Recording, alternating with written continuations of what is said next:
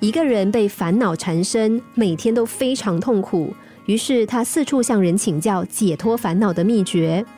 有一天，他来到一个山脚下，看见一位牧童在一片绿草丛中正骑在牛背上，逍遥自在地吹着悠扬的小曲，看上去非常快乐，无忧无虑。于是他就走上前去问道：你看起来很快乐，能够教给我像你一样快乐的方法吗？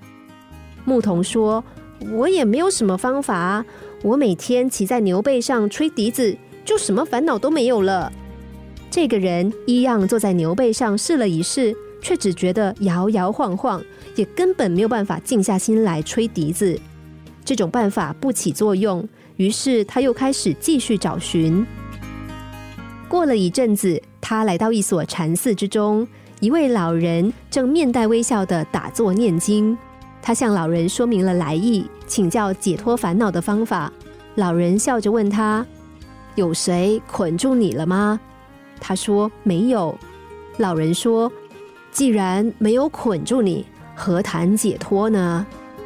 他恍然大悟，原来这一切都是自寻烦恼，自己其实根本也没有失去，也什么都没有被剥夺。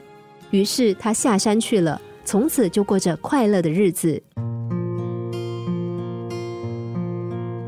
现在的人似乎每个人都有一肚子不高兴的事情要烦恼，整天担心这个担心那个，烦恼不断。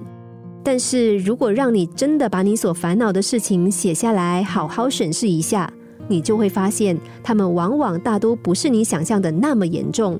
真正的烦恼其实并不多，大部分都只是无中生有罢了。